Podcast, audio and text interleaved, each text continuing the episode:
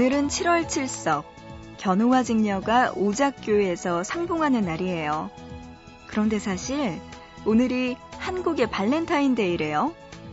그 옛날 피 끓는 청춘 남녀들은 7월 7석에 마음에 담아둔 상대에게 선물을 주면서 사랑을 고백했다는 거죠. 뭐 초콜릿이나 사탕은 없었을 테니까 떡이나 엽 같은 걸 줬을까요? 그런 건 아니래요. 바로 은행나무 씨앗을 줬대요. 이 은행나무, 이 지구상에서 참 오래 살고 있죠. 이 끈질긴 생명력처럼 우리도 오래오래 행복하자. 이런 뜻이었겠죠?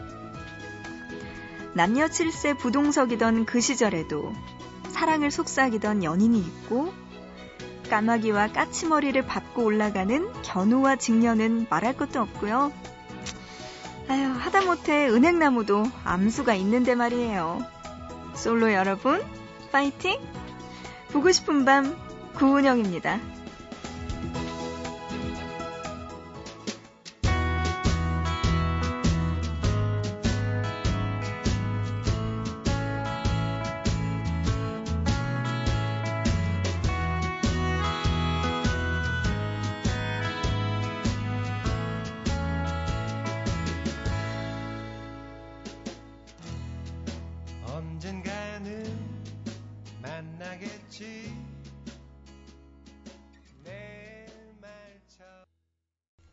8월 24일 금요일입니다. 보고 싶은 밤 시작해요. 오늘의 첫 곡 보드카레인의 첫사랑의 결혼을 듣는 나이 노래 듣고 왔습니다. 참 노래 제목도 그렇죠? 첫사랑의 결혼을 어, 오늘이 7월 7석 어, 한국의 발렌타인데이라고 하네요.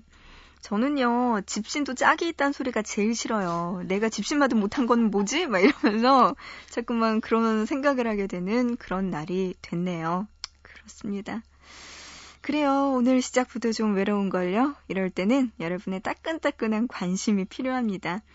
문자 보내주시면 어떨까요? 짧은 문자는 한 건에 50원, 긴 문자 한 건에 100원의 정보 이용료 추가되어 우물정자 누르시고 8001번으로 보내주세요.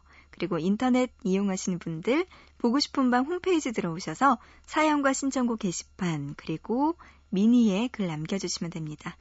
또 스마트폰 이용하시는 분들도 방법이 있어요. MBC 미니 애플리케이션으로 참여 가능하니까요. 여러분들 문자, 인터넷, 스마트폰 통해서 외로운 사람들끼리 한번 뭉쳐보자고요. 연락 기다리고 있을게요. 자, 이어서 노래 두 곡 듣습니다. 장윤주와 정재형이 함께 부르네요. 지붕 위의 고양이 그리고 조원선의 살랑살랑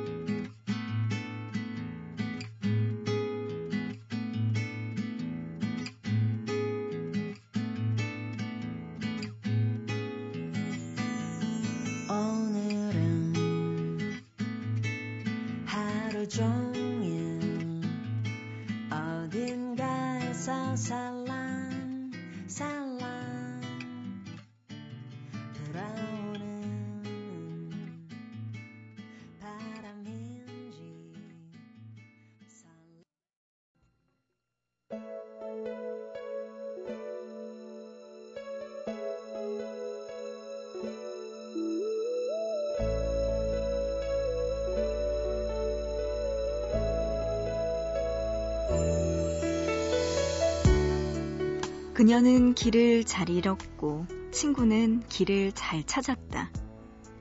모임이 있을 때 그 장소가 처음 가보는 곳이라면 그녀는 친구에게 몇 번이나 전화해서 위치를 물었고 그러고도 결국 아 모르겠어 라며 구조 요청을 했다.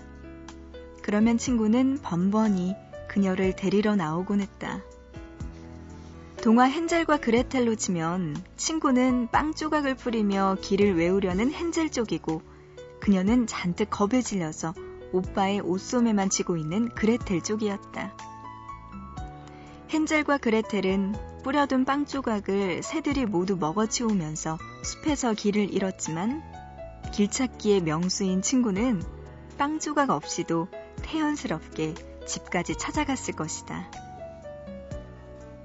그녀가 길을 잘 못 찾는 이유는 낯선 곳에 가면 공포부터 느끼기 때문이다.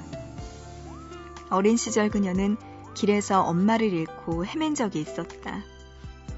그때의 공포는 우물 속에 갇힌 것처럼 깊고 어둡고 고요했다.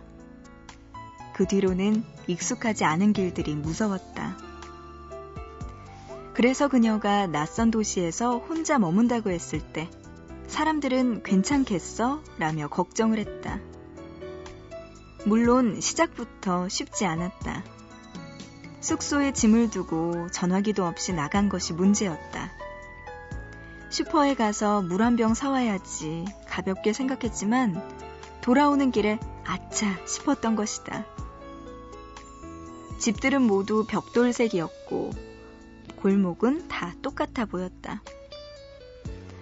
그녀는 여기까지 걸어오면서 친구가 늘 조언하듯이 길도 건물도 기억하지 않았다. 무엇을 지나쳐 왔는지 생각도 나지 않았다. 골목을 들어갔다가 나오고 같은 길을 수차례 지나고 그 좁은 동네를 몇 시간이나 헤맨 끝에 그녀는 겨우 자신의 숙소를 찾을 수가 있었다. 무섭고 속상하고 서러워서 그녀는 딸꾹질이 날 정도로 오래 울었다. 그녀는 다음 날도 길을 잃었고 그 다음 날도 길을 잃었다.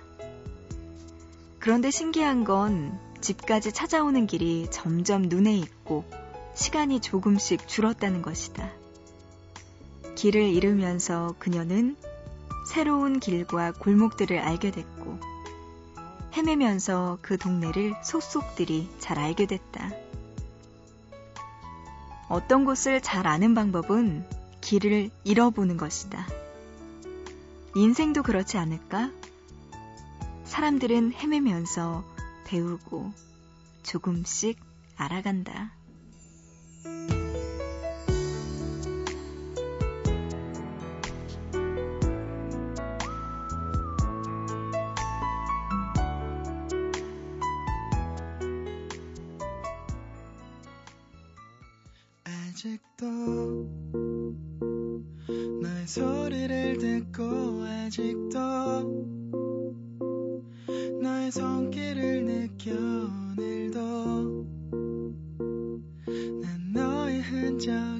살았죠 아직도 너의 모습이 보여 아직도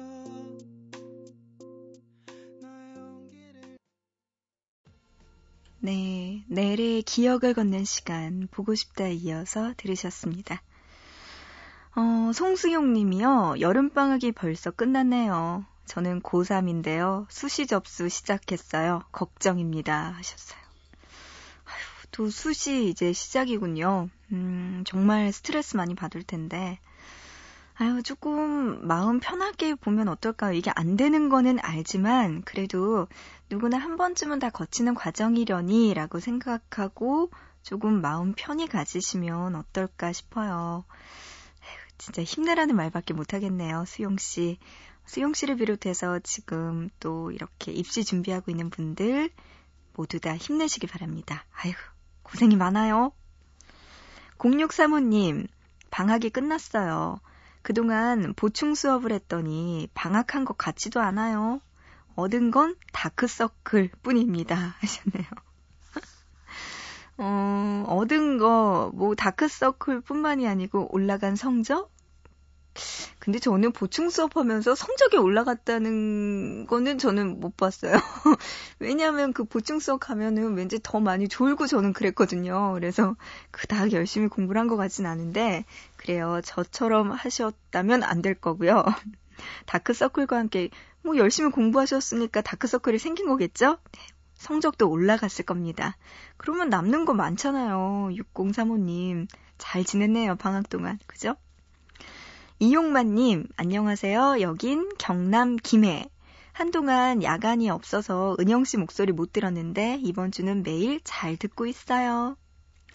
아, 이번 주에는 야간 근무를 하시나 봐요, 용만 씨. 그래요. 어, 용만 씨? 김용만 씨? 이용만 씨. 네, 반갑습니다. 이용만 씨. 그래요. 앞으로 한 주 동안 또 우리 자주 만나자고요. 7736님, 오늘 이상하게 잠을 못 드네요. 이 생각, 저 생각에 답답해요. 저는 이럴 때 이야기 드립니다. 억지로 자면은 오히려 불면증 생기니까요. 그럴 때는 차라리 일어나세요. 일어나셔서 따뜻한 차 한 잔 드시고 굉장히 재미없는, 굉장히 재미없는 책을 읽던지 아니면 보고 싶은 밤 들어주셔도 될 것 같아요. 아유, 무슨 생각이 그렇게 많으셔서 잠을 못 드시는 걸까요? 그 고민들 싹 다 해결됐으면 좋겠네요. 9077님, 항상 듣기만 하다가 오늘 처음으로 문자 보내요. 3시에 시작인데 12시부터 기다려져요. 1시간 하는 게 아쉬워요 하셨습니다. 와, 반갑고 너무나 고마운 일인걸요? 12시부터 3시간 전에 기다린다니까. 콩닥콩닥? 고맙습니다. 8315님, 대학교 때 생각이 나요. 그때 좋아했던 후배한테 거절당하고 좀 많이 방황했었거든요. 하도 힘들어서 휴학까지 했네요. 지금 생각하면 재밌죠. 아유, 내가 그때 왜 그렇게 힘들어 했을까, 내지는 휴학까지 할 건 아니었는데 이런 생각 좀 들 것 같아요. 그 당시에 좀 많이 방황하셨군요. 어떻게 후배한테 거절을 당했길래 8315님 이게 음, 트라우마가 됐을지. 그래요. 어쨌든 음, 하지만 지금 또 잘 지내고 계신 거죠? 그럼요. 다 뭐든지 지나가더라고요. 어, 여러분이 보내주신 사연들 함께 만나봤어요. 이어서 7736님, 이상하게 잠 못 든다고 하셨는데요. 신청곡 보내주셨습니다. 이 노래 듣고 마음 편해지세요. 박정현이 함께 부르네요. 성시경의 우리 참 좋았는데. 사랑 고민이었구만, 이제 보니까. 그래요, 7736님. 그리고 이어서 CM블루의 사랑은 비를 타고 두 곡 들어보시죠.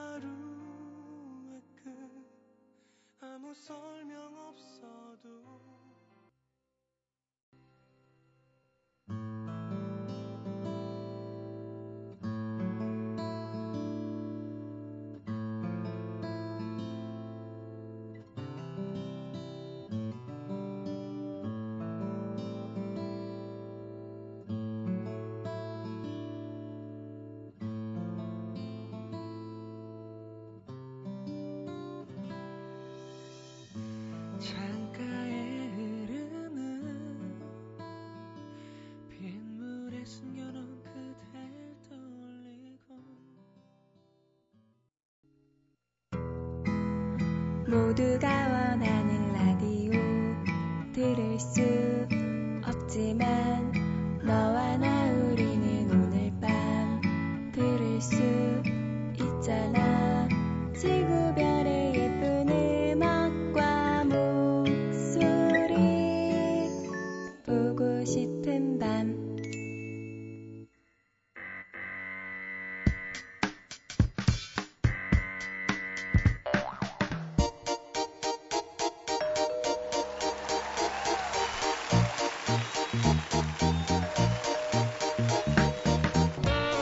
매주 하나씩 우리들의 일상에서 흔히 쓰이는 단어들을 골라서 우리가 몰랐던 이야기, 알고 싶었던 많은 이야기들을 들려주는 시간이에요.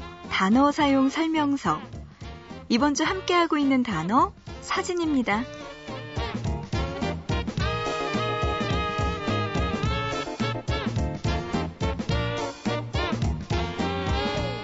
인터넷이나 신문 등 여러 매체에서 쉽게 볼 수 있는 파파라치. 그 이름은요, 이탈리아의 영화 감독 페데리코 펠리니가 만든 달콤한 생활에 등장한 신문사의 카메라맨에서 유래됐대요. 영화 속에서 그는 상류사회의 여자를 쫓아다니는 인물로 등장하는데요. 그 뜻은 이탈리아어로 파리처럼 왱왱거리며 달려드는 벌레를 말한다고 합니다. 자, 이런 파파라치, 현대의 파파라치는요, 스타들의 패션과 각종 스캔들을 몰래 찍어서 사람들의 호기심을 충족시켜줍니다. 그리고 파파라치에 찍힌 스타들의 사진은 대중들에게 많은 영향을 주는데요. 패션부터 문화에 이르기까지 따라하고 싶은 대상이 되는 거죠. 그런데 이 파파라치로 인한 사건들도 많이 있었죠. 많은 유명인들이 자신의 사생활을 찍힌 사진으로 피해를 보기도 했습니다. 특히 미국은 파파라치가 활발하기로 유명해요. 미국에서 약 700명 정도의 파파라치가 활동하고 있다고 하는데요. 평균 연봉이요. 로펌의 변호사나 전문직 의사에 버금간다고 합니다. 자, 그렇다면 할리우드 파파라치 사진 중 가장 높은 가격에 팔린 사진, 어떤 사진일까요? 바로 브래드 피트와 안젤리나 졸리의 딸 샤일로의 사진은 한 장당 38억 원에 팔리면서 가장 비싸게 팔린 유명인의 사진에서 1위를 기록하기도 했네요. 그리고 할리우드 스타 마돈나는 파파라치를 너무 싫어한 나머지 자신이 찍힌 사진의 가치를 떨어뜨리기 위해서 주로 트레이닝복 차림에 꾸미지 않는 모습으로 다니기로 유명합니다. 어, 보통 파파라치들도 에이전시를 통해서 활동한다고 해요. 유명 잡지에 실리는 사진들의 대부분은 한 에이전시에서 나온다고 하죠. 이러한 파파라치, 스타들에게는 공포의 대상인데요. 여러 가지 사고를 당할 위험에 노출되기 때문이죠. 1997년에 영국의 다이애나 왕세자비가 파파라치 때문에 세느 강변의 도로에서 사고를 당해서 목숨을 잃는 일도 있었어요. 얼마 전에는 캘리포니아 주지사인 아놀드 슈왈제네거는 언론사들의 반대에도 불구하고 파파라치 규제법을 통과시켰죠. 이 법에 따르면 파파라치가 교통법규를 위반하거나 인도를 막아서는 경우, 그리고 차량의 진행을 방해하는 경우에 벌금뿐만 아니라 징역형까지 받을 수 있다고 하네요. 카메라의 발달, 어떤 사람들에게는 독이 되나 봅니다. 노래 한 곡 듣죠? 델리 스파이스의 차우차우.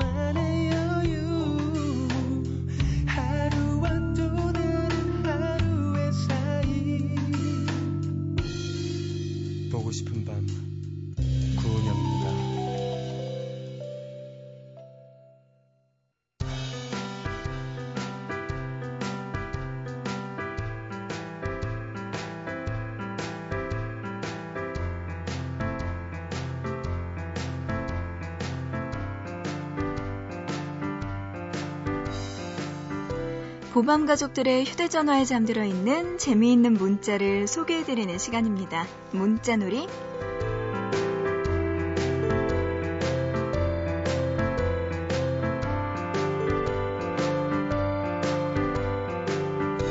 공고공일님 오늘 불금인데 뭐해? 남자친구의 문자예요. 저 이 문자 받고 서운했어요. 왜냐하면요, 제가 일주일 전부터 이번 금요일에 친구랑 클럽 간다고 그렇게 말했는데 다 까먹고 저렇게 물어봐요. 저한테 관심이 없나 봐요.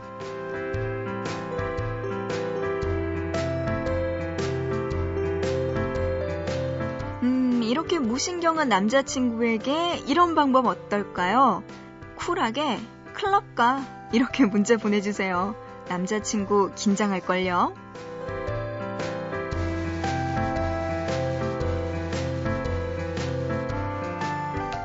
4647님, 시간표 대박이다. 이제 어떡해? 제 친구 이번 수강 신청 망했다면서 우울해 하네요. 주 4일을 목표로 했는데 다 놓치고 주 5일에 중간에 공강이 4시간. 위로해 줘야겠어요.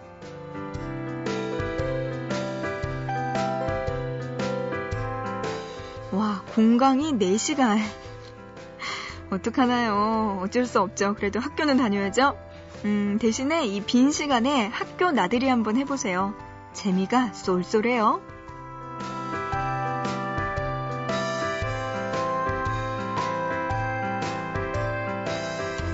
혼자 보기 아까운 문자가 있는 분들은요, 보고 싶은 밤 홈페이지, 문자놀이 게시판이나 아니면 샵 8001번으로 지금 문자 메시지 보내주세요. 짧은 문자는 한 건에 50원, 긴 문자는 한 건에 100원의 정보 이용료가 추가됩니다. 자, 노래 두 곡 듣죠? 가리온의 그날 이후, 그리고 원몰 찬스의 널 생각해.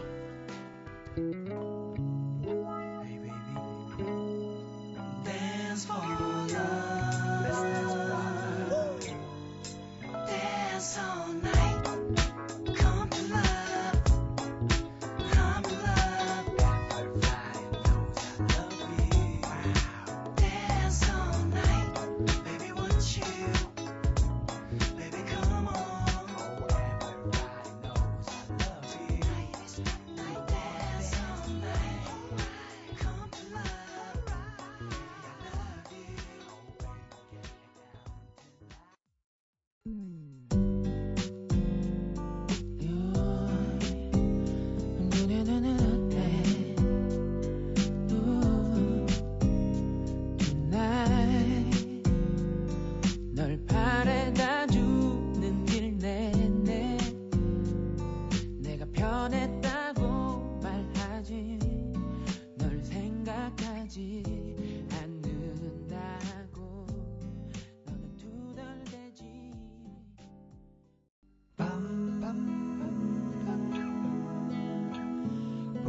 은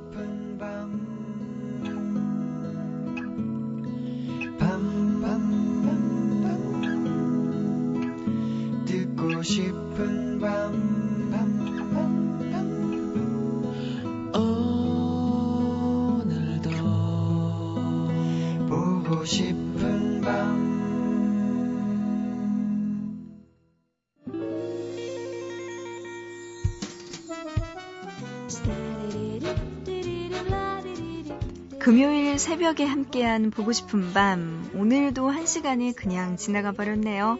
여러분도 참 빨리 지나갔다. 이런 생각 드시는 거 맞죠? 저만 그런가요? 어, 오늘 여기서 인사드릴게요. 아쉽지만요. 우리는 또 내일 만날 수 있으니까요. 내일까지 콩닥콩닥 할게요. 자, 오늘 마칠게요. 우리 또 내일 새벽 3시 보고 싶은 밤에서 다시 만나요.